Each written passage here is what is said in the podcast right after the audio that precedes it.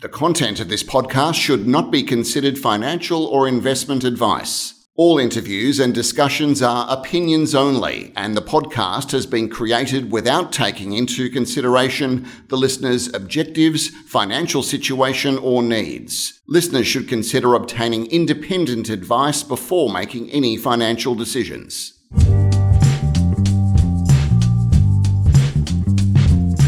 Welcome to this edition of Stock Doc. Some of you may know that in a prior life, I worked in the higher education sector here in Australia, and I held the role as Director of Undergraduate Studies at the University of Sydney uh, in their business school. A key market for us was international students, and I got some very first hand experience in seeing the depth and breadth of that market. Many people may know that international students and education is Australia's third largest export behind iron and coal and is a tremendous stimulant for the uh, for the economy. But international education isn't strictly captured in the university sector, but it actually runs through a concept of what we might call international schools.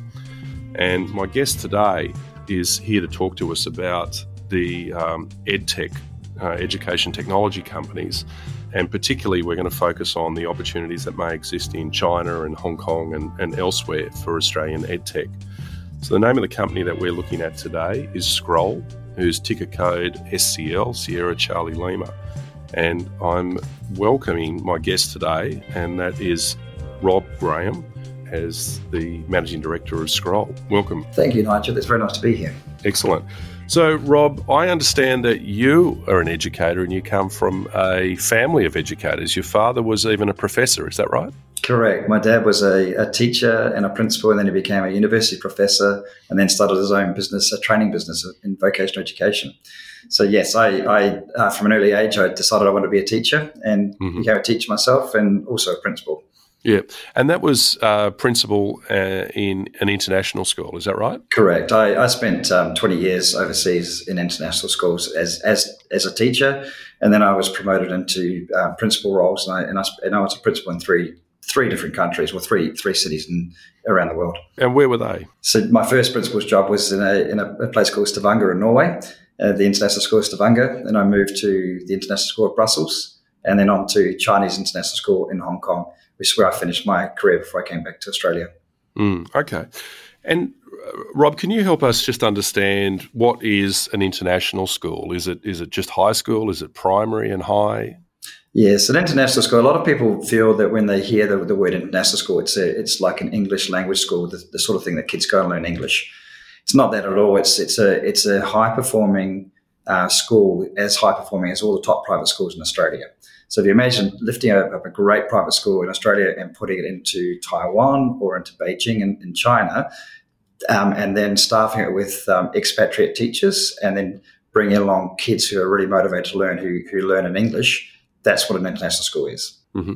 So, how many international schools are there globally? There are currently there are eleven thousand international schools. There's a fee income of um, over fifty billion dollars. Five million students attend them, and five hundred thousand teachers. It's a it's a massive industry and growing. the The number of international schools is doubling every ten years. Mm. Look, certainly the, this this idea of the growth in this market is is is really fascinating. Uh, I mean, I've certainly had first-hand experience seeing the growth in the higher education sector, but certainly that higher education sector is fed by um, schools, including international schools. So where there's growth in these international schools, it's obviously creating, you know, pushing more enrolments into the university sector. So talk to me about some of the drivers that you're seeing for growth in the international schools? When I was working in international schools, it was it was really uh, a place where you'd send um, kids who are expats. Uh, so multinationals would, would, um, would um, executives would send their, children there. You would have um, children of diplomats, and in some cases, um, when I was in Norway, it was NATO, children of the military.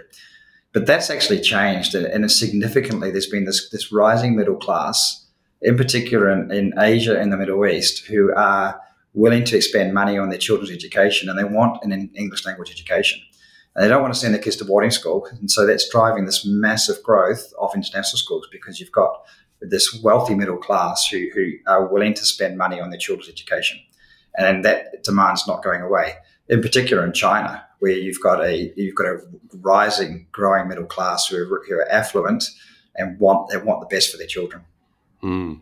Okay, so what what what we're seeing is uh, you said eleven thousand international schools globally. Yes, correct. And that's growing to what? By the end of the, the, the next decade, we would have over 20,000 international schools. And more, more critically, the projections for the need for teachers is that um, we'll be looking for 260,000 teachers for international schools, which is the number of teachers in Australia right now. So we'd have to lift the entire teaching population of Australia and put them into international schools which is just not possible. Well, that sounds like a very interesting opportunity for Schrole because we're going, we'll start to unpack um, Schrole's business model, but fundamentally, you are um, the leading recruiter for. Uh, for teachers in international schools globally, is that right? Yes. Uh, so we have a we have a model which is a which which is a recruiting platform. So we don't consider ourselves a recruiting company. We, we, we consider ourselves a, a, platform, a recruiting platform, where where we provide the facilities for teachers and for schools to interact. And so, yeah, we are one of, we are the leading platform for that. Uh, we have currently hundred thousand teachers on our platform, uh, and we know that we have uh, just under four hundred schools using using our using our system um, internationally, and that number's growing. So we so it's fantastic opportunities for us to grow with uh, schools needing more teachers. But we also see more opportunities in the future in terms of well, how do we how do we get these teachers? How do we train these? How do we train the, the growing um, workforce who need to become teachers. Mm-hmm. Yeah. Okay. So let's uh, let, let's just go back to this this this market size because I think this is you know a, a very fascinating opportunity um, here, um, and that is this explosive growth that we're seeing in the demand for international schools. It's been met with continued investment in building international schools. Um, but obviously, to build that out, they need the human capital, and that is the the trained teachers. So, Rob, in international schools, what are they looking for in terms of a in terms of a teacher? In in the past and and ongoing, you're you're looking for a, a, a teacher who's a, who's obviously a specialist teacher. You could be primary school or secondary school and a subject specialist, but who is a who is from a country where English is your first language. So we're only looking at a few countries uh, where you can do that. It's America, the, the US, it's Canada, it's the UK, Ireland, Australia, New Zealand, and maybe South Africa. So that's where the pool of teachers has been has traditionally come from. Mm-hmm. But we just don't have the supply um, of teachers who can feed that that growing need, and so things are going to have to change because you you won't be able to get um, English English as a first language teachers to to provide teaching to these schools. Mm-hmm. And then, of course, it's not just uh, English as a first language, but obviously it's a um, you know it's demonstrated experience in their specialty area. So it might be what music or art or primary school or high school. How does correct? That- yeah. Look, I mean, it, it has been that um, no international school in the past would accept someone with less than two years' experience, and if you're teaching you're teaching year 11 and year 12 and you're doing the international baccalaureate or if you're doing the A levels or whatever uh, program you choose to have, you actually need to have really talented and gifted teachers who are able to bring, to bring the best out of the students at that level. Mm-hmm. And that's hard. Those are really hard and, and uh, positions to fill and it really, really specialty teachers. Yeah. When you're successful in placing a student through your platform, are you paid on a per transaction fee or a percentage of their revenue, or what does that look like? Yes, we we um, didn't want to do any of that. Um, I had experience with a company where we paid uh, we charged placement fees. I didn't find that particularly rewarding, and so what we wanted to do was to have a, a subscription model. So we only charge a subscription. It's an annual subscription to a school based on the size of the school. They can hire as many as they like. So it's very attractive for them. And we also charge an annual subscription for candidates as well. So that gives them the opportunity to find all the jobs in our system that, that they mm-hmm. want mm-hmm. and apply for them. So it's all an annual recurring revenue in terms of subscriptions. Mm-hmm. So our, our, aim is to make everybody happy so they stay onto the system. Yeah. Okay. And you've got around about 400 subscribing schools at this stage? Yeah, just under. Mm-hmm. Not yeah. quite at 400 yet. So, uh, but yes, but we are just under. All right. And you're on track to do around $6 million in revenue? Yes. Okay. Um, and so the plan is to bring more and more schools on board, obviously. So our, we've, you know, obviously we want to we want to be the dominant provider of um, recruitment services into international schools. Mm-hmm. So we want to, you know, our, having three uh, three to four hundred schools is, is the start.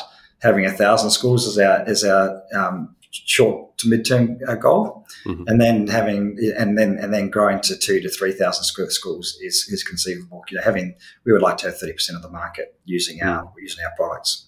Yeah, wow, and and so Rob, as a former principal in an international school, what what are some of the biggest challenges that your customers, um, so your principals, um, are facing?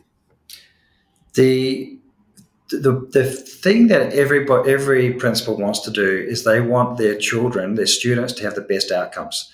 They want them to, to leave school that, that knowing that they've, they've, they've been able to, to reach their full potential. And the only way you can do that is you have to find the best teachers. Hmm. So it, it's the it's the overriding aim of every principal is to find the best teachers, and it's difficult. Um, if you are living in Bangladesh, you're dealing with the with day to day issues of of living in Bangladesh, and so attracting the best teachers to your school is challenging no matter where you are. I mean, Hong Kong right now it would be challenging for people to, to attract people to Hong Kong. Mm-hmm. But um, so what you want to do is you you you have to try to provide the best way to for te- for schools to be able to find that best teacher. And so when we developed the, the platform, our, our, our initial platform, which is now called Advantage, what we wanted to do was to say, well, we know that people want to apply, but, but schools really need to quickly drill down and find the best teacher. So how can we do that? And so we had the idea of, of doing a TripAdvisor approach to, to looking at, at teachers. And so we have a, a number of, of, features and algorithm that, have, that, that we call Smart Match that looks at the job the job that has been posted in the in the job description, and then and it searches through our candidate database and presents the best candidates for that job. And so and and the it's very easy to read the information about the candidate. There's a there's a small blade that has has critical information, and then the te- the school can very very quickly sort and filter through. So that is so providing the best tools for principals to find the best teachers is the way that we can help them. Hmm. Yeah, absolutely. So, Rob, you've been uh, MD at Schrole for six years and one of the founders of, of Schrole. Yes. Um, and um, the exciting uh, news that I've just read is that you were cash flow positive last quarter. Um, and you've got around about $2.4 million in the bank, according to your last 4C. Yes. Well, one of the I just one of the things I should talk about first of all is the partnership with International School Services, mm-hmm. because we have a we have a revenue sharing deal with them. So so while we have um, top line revenue coming through to the to Schrole, some of that goes off to ISS as a as a cost of, of service. So that's something to be to be aware of as well. Is that um, we have a 50-50 sh- uh, revenue sharing deal with them, um, with also some transitional arrangements about to protect the number of schools that we both had when we brought to the alliance. But that's that's okay because we're actually actually our our revenue and our and our revenue per school has remained about the same from before our alliance to where we are now because we've been able to increase the number of of, of paid candidates, and um, so that that has has been significant for us as well. Yeah, I've also noticed there's been some change on the share register as well. Um, you've got certainly one um, small cap fund manager coming in as a substantial shareholder. So, um, who are some of the notable uh, shareholders on the register? Yeah, well, first of all, it's been a pretty exciting time for us over the last over the last twelve months, and in particular, in the last quarter, uh, we had uh, really good sales growth and, and revenue growth for for us, and being cash flow positive was a was a very very pleasing result. Uh, so our, our, shareholder base has also changed a lot in the last six months as well. We've um, we've been able to attract some some really good microcap funds who are very supportive, uh, who who who engage with us on a regular basis to see how we're doing and and uh, come on come on board with us. So so the one who is a substantial shareholder owns twelve percent.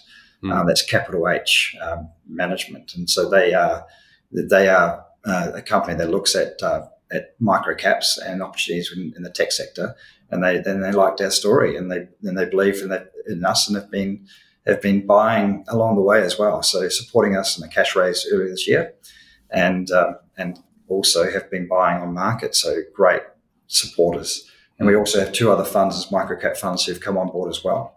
Yeah. So it's been really it's been really pleasing to have to get the attention of funds because as a small company, it's it's hard to get those, that sort of attention. Yeah.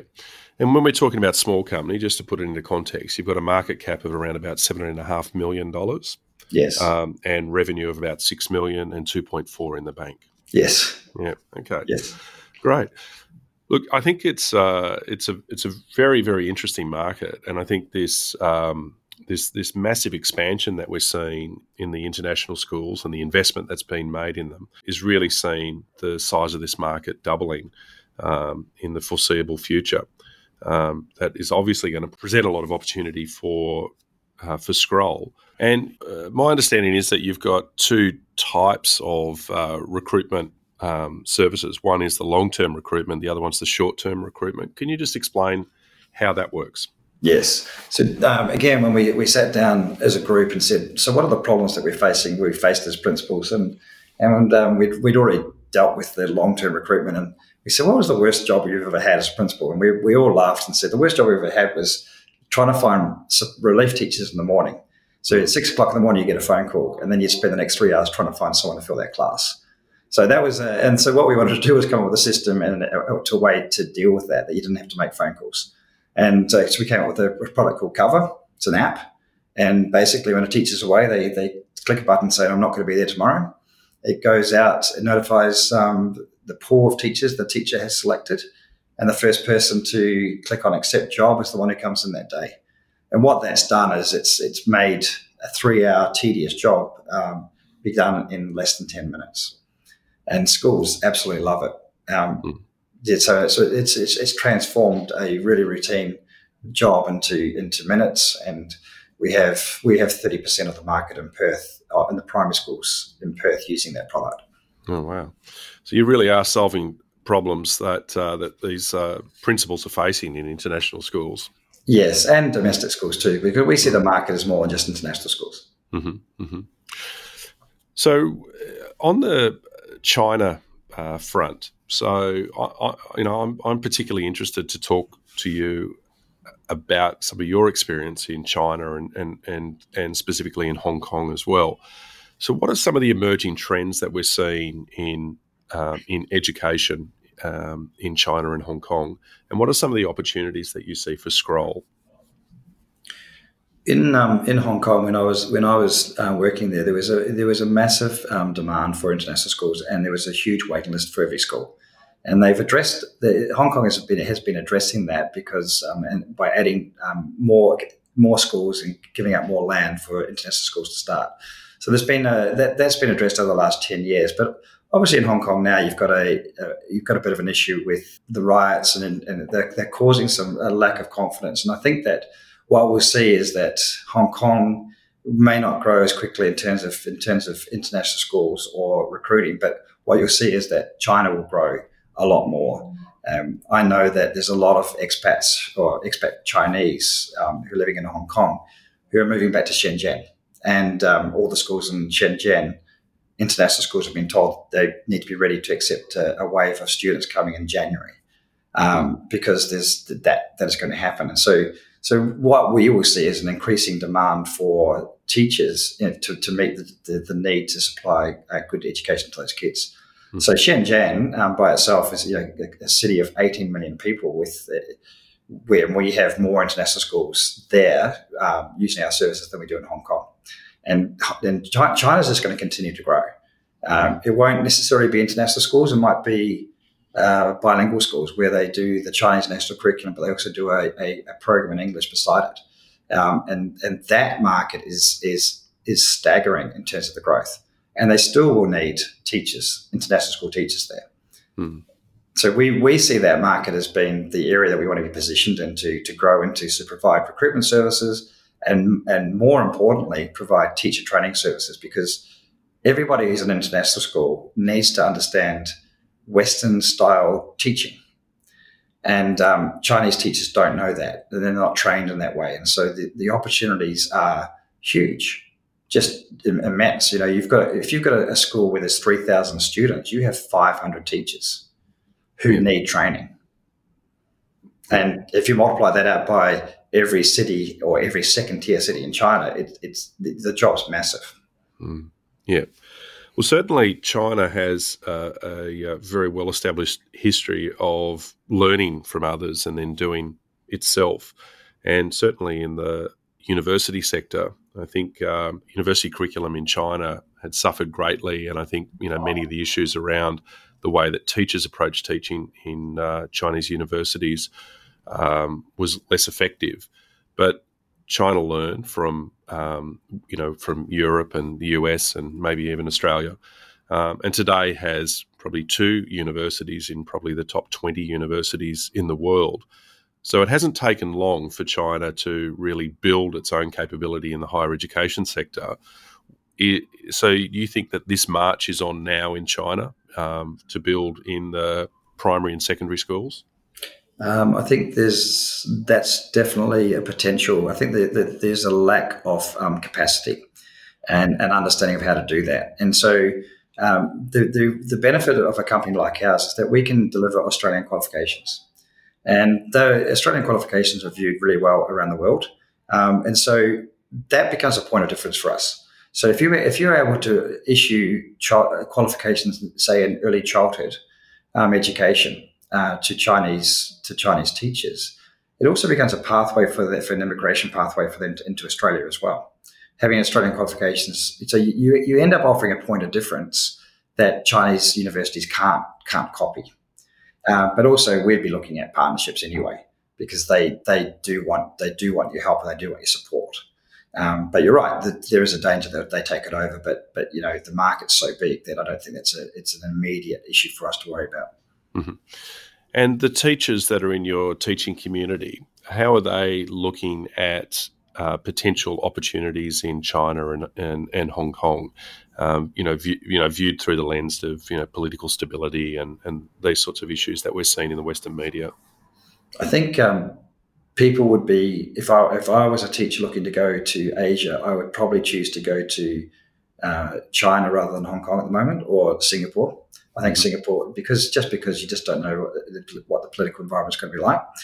Um, so I think there's an opportunity for those for those major cities in China to to capitalize on that that growth.